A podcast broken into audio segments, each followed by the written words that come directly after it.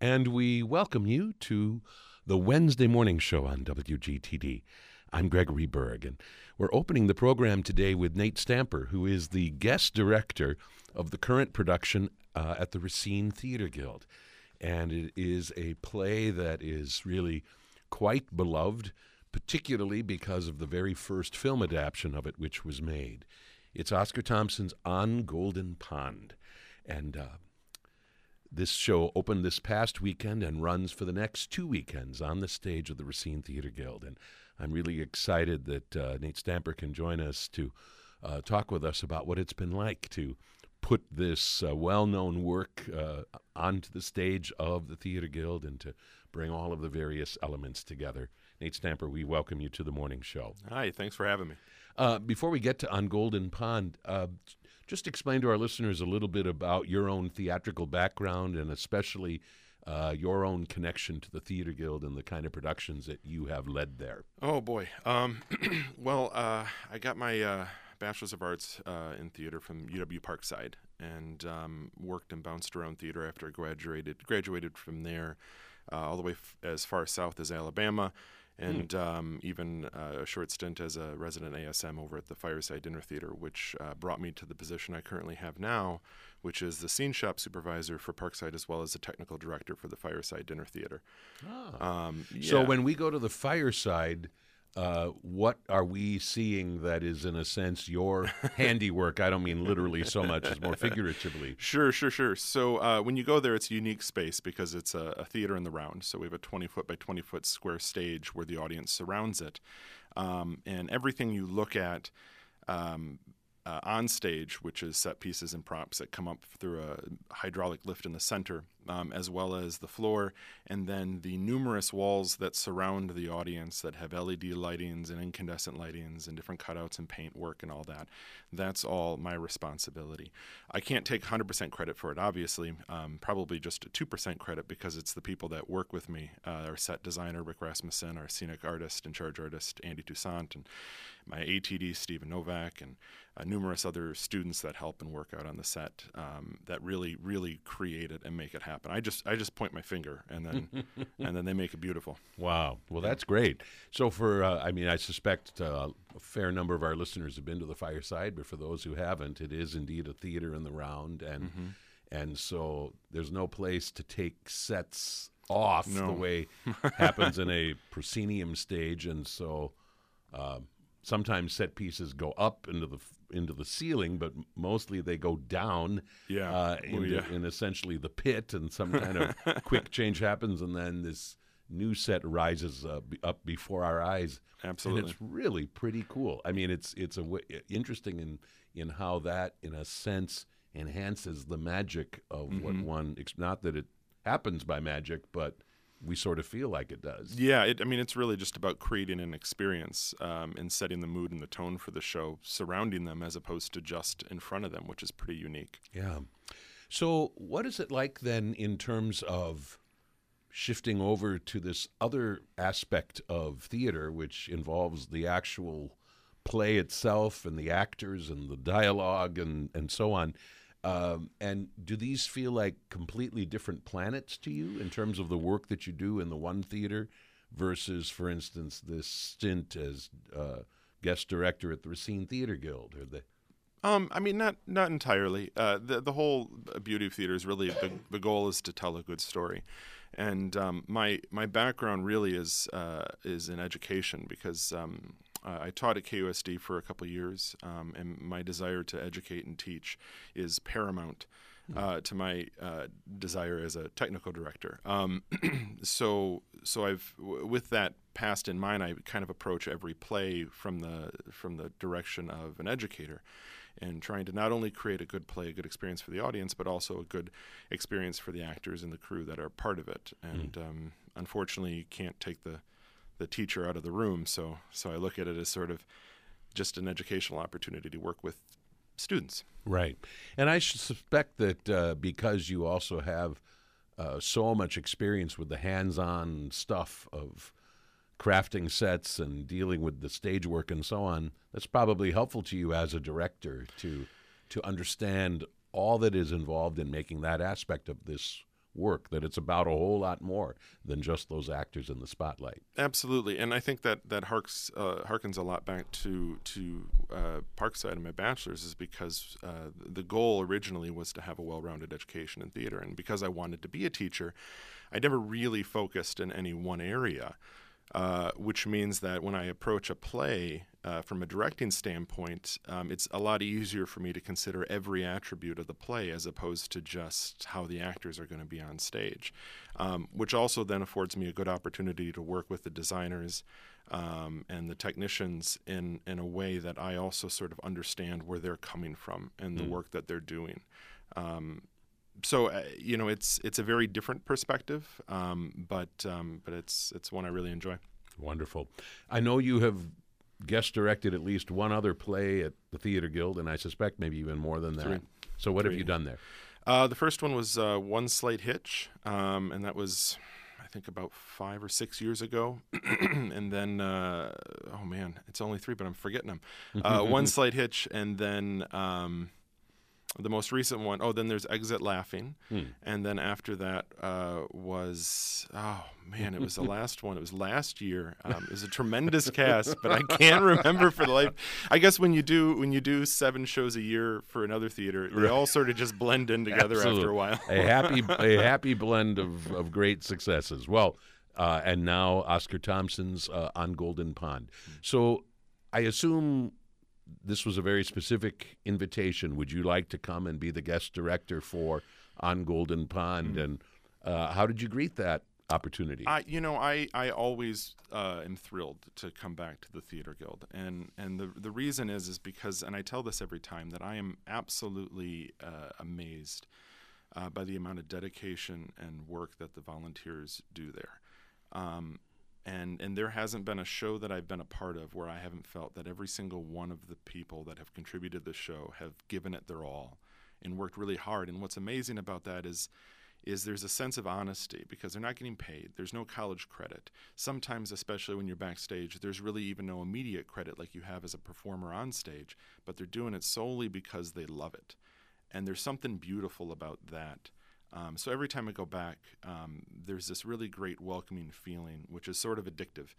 Um, and so every time I get asked, I'm thrilled to come back. so, what did you know about on Golden Pond? I suspect you recognize the title. Yeah. Um, Um, well, I'm probably the one person on the planet that has not seen the movie, and uh, and when they asked me to direct it, um, I was half a step uh, to watching it. My wife uh, was actually going to turn it on and watch it. And I said, "Whoa, hang on, uh, you go ahead. I think I'm going to leave the room." And because the roles in that movie with Katharine Hepburn and uh, Henry Fonda and Jane Fonda are so so iconic that I I wanted to s- sort of stay away from being swayed because I know everyone else would have seen the movie. And so the ability to sort of have a fresh eye to it um, was important to me. There was a there was a note that Ernest Thompson said at the beginning of the play um, about his uh, prize production of it, which was in 2005 with James Earl Jones, and it got a, um, a Tony for Best Revival, um, and that it focused less on the sentimentality and more on the conflict with the family and the issues that they were having. And I was unaware of how the movie would take it or how other produc- productions were taking it. But I wanted to stay true to that note that the playwright wrote. And that's something that sort of helped guide us through through our um, our discussion and development of this play. So, if I was to ask you then, um, how does the script that you're doing of what I assume is the original play, uh, which premiered a couple of years before the famous film, uh, what is the difference between that and what we see uh, in that famous film? Uh, you wouldn't have any idea, actually. no, I'd have I have no idea, and I won't have an idea for another two weeks. Wow. Because if I watch it now and I notice, oh, oh, well, that's interesting. Well, that that's an interesting take. I, I can't do anything about it now. So it's there's no there's no other reason to watch it now except to stress myself out a little bit. so so I'm just gonna wait, and when the show closes, I'll be able to turn it on and and see another another production of it with fresh eyes. Right. As you just mentioned, uh, very likely uh, many of your cast members, maybe all of your cast members, have seen the movie. Yeah. And uh, so I wonder if you had any advice for them, because I would I would say in general, most stage directors are, are not anxious for their actors to go out of their way to imitate what Katharine Hepburn did or Meryl Streep did or mm-hmm. Adam Sandler or whatever mm-hmm. show we happen to be that would be an interesting production as Adam Sandler and on Golden Pond. right. Yeah, there you go. Uh, so uh, what was your advice, if, if anything, for your actors who have seen this movie? Was it to one way or another try to in a sense, expunge those mm-hmm. performances mm-hmm. from their minds as yeah, they prepared? So, I mean, uh, Harry, Mona, um, uh, uh, Lisa, Dan, John, Ronan, they're all doing a fantastic job, and they're all, all bringing sort of their own take to it, which is exactly what you want. But I was, I, I knew that they'd be, um, that they would have seen the show, or at least a majority would have seen the movie, and um, and because Katharine Hepburn, because Henry Fonda are so iconic, the worry is always that they imitate them. And I said, if you're going to watch it, and which you have probably already, that's fine. And you can take it into advisement. But try to take some time, go online, find some other performances of it. Try to find some other things that you like about those to sort of wash that sense of what the role is in your brain so you can find what the role is to you. Mm. Um, and so, my job, I feel, as a director, isn't to stand there and tell someone how they feel, where exactly they should go, what they should think, but really act merely as a guide to help them find and discover what their character is to them, how they can personally connect with it so the honesty is truer on stage. Mm. Um, and especially since we're focusing so much on these relationships, which are strained, they have to personally connect with them in some way and identify with what the issues are. Otherwise, it ends up feeling forced. And I think they did a really great job of that. Hmm. We're speaking with uh, Nate Stamper about the Racine Theater Guild's production of Ernest Thompson's On Golden Pond, which just opened this past weekend and runs for the next two weekends. So uh, I suspect the vast majority of listeners uh, probably have seen the film, but uh, that doesn't mean everybody has, and maybe some people have not seen it in quite some time.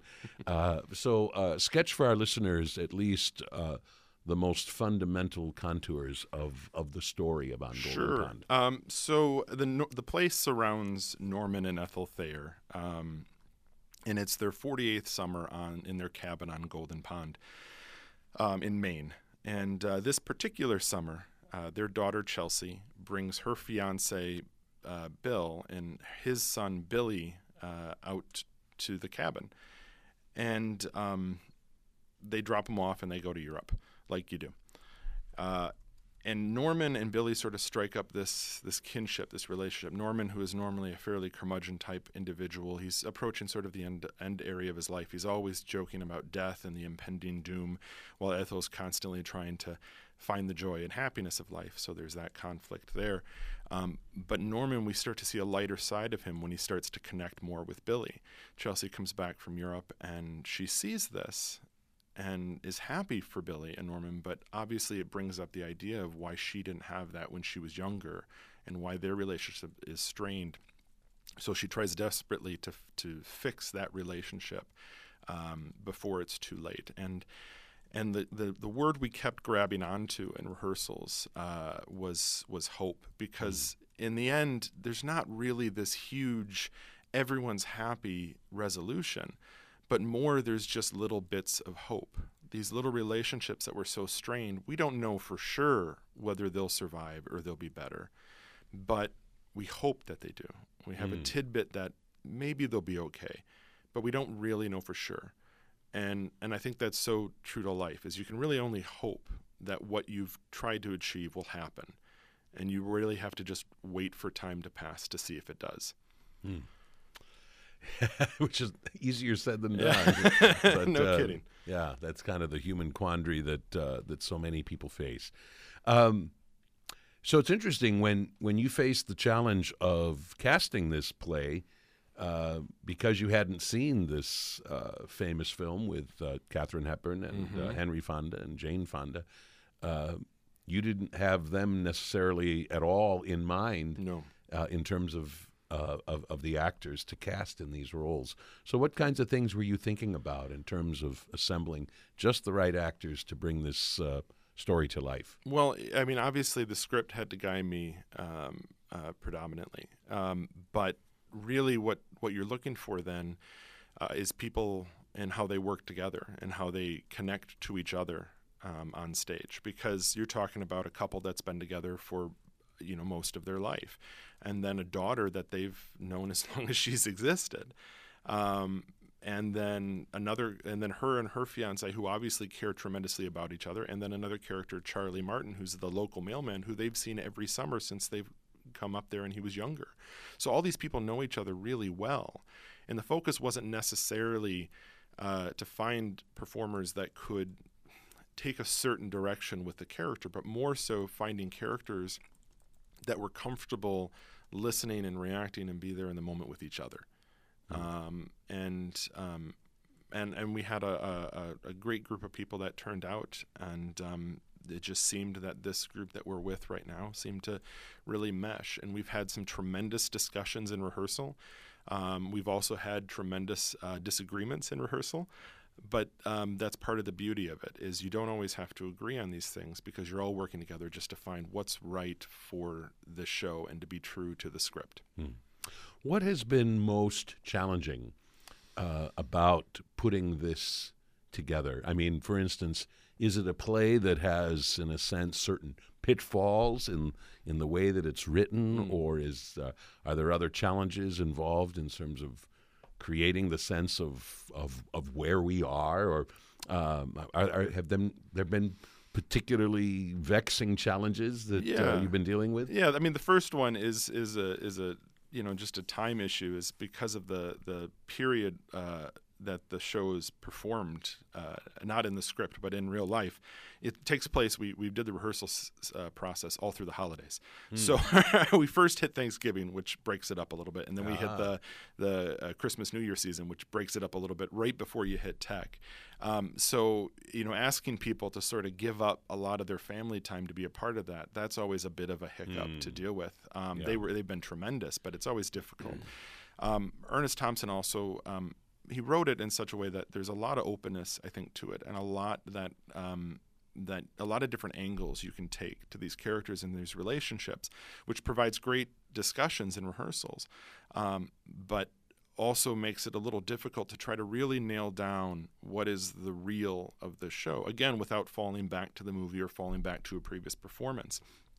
Um, but as much as that can be a stress, I, I find it as much a joy because because again, if it's about working with the actors, it's a, if it's about finding what is important to the script, um, providing just enough as a playwright gives a lot for um, the people that are, are part of the production. Gives a lot for them to sort of digest and and really bring out as their own and make their own. Mm-hmm. So, what would you say you most like or most appreciate about this play? I mean, about this essential story? Mm, that's a good one. Um, so, uh, like I said before, I, I, like that it does not have uh, a very obvious happy ending. I like mm. that it leaves it just a little bit, um, just leaves you a little bit guessing on whether things really are great. I mean, it, it ends with with the idea that um, maybe they'll see her their daughter more maybe they'll um, they'll connect with her more and they'll connect with each other more. You know that the relationship between Billy and Norman has developed more and he's softened a bit, but you don't really know how long that's going to last. Both because they've had so much time to have strain, but also because we don't really know how long Norman is going to last uh, because there's issues with his health. Um, and so again, it leaves you with that idea of, well, we hope that everything's going to be great but we don't know for sure. And I love that ambiguity um, that's that's given at the end of the show. Yeah, I think uh, when it comes to my favorite plays, my, for that matter, my favorite films, that's probably what I love almost more than anything mm-hmm. is when a playwright or screenwriter, uh, let's say, has the guts to. Uh, to, to leave us with, with this sense of just like real life so often yeah. is not well, Perfect. I mean that's the that's the deal, right? Is, is is theater and and art imitates life, and the more it can do that, I think, the more we as an audience can have a catharsis. Hmm. Very good. So you opened this past weekend, and mm-hmm. you are. Uh, having performances uh, this coming weekend and the following weekend as well. So, um, are you on hand at all, or, uh. or, by this point do you get to just well, let go of it? You know, so S- some directors are a little more hands-on um, during the performances. I, I like to take a step back after opening night, and and that's by design. Um, as I've shared with the actors, I like to see because the play continues to develop over three weekends. They continue to work on it and find more moments and connect in different ways. Um, and part of part of the issue is if I'm there, there's less freedom to do that without worrying about doing the right thing. And so I get to come back now at the end of the run and see where they've taken it. Because if it's again that idea of getting to them to a point where uh, it's not me directing, but guiding them and helping them find their own, then they're able to do that. And by the end, it, it, it can be a really interesting, beautiful production in some ways that I haven't even conceived. And, and so I like to take that separation and come back at the end um, and see what happens. But of course, as part of the deal, something happens, well, I'm still here. And I tell them that. If you need to talk to me, if you have a question, even if you want to share something really great that happened on stage, let me know. And I, I want to know about it. I like that. So, Ernest Thompson's uh, On Golden Pond uh, is in performance this weekend and the following weekend uh, at the Racine Theater Guild. Essentially, performances are Friday night, Saturday afternoon, Saturday night, Sunday afternoon. Uh, there is a Thursday night uh, performance with the f- last the weekend last of weekend, yep. performance, and and if you want more information, you can certainly go to the Racine Theater Guild's website, and otherwise give the box office a call at 633 4218. To finish out this portion of the morning show, we're going to hear a little bit of the main music of David Grusin from that iconic film of Mm, On Golden Pond. And in the meantime, Nate Stamper, the director of the Racine Theater Guild's production, thank you so much for being part of the morning show today. Thank you for having me. Thank you.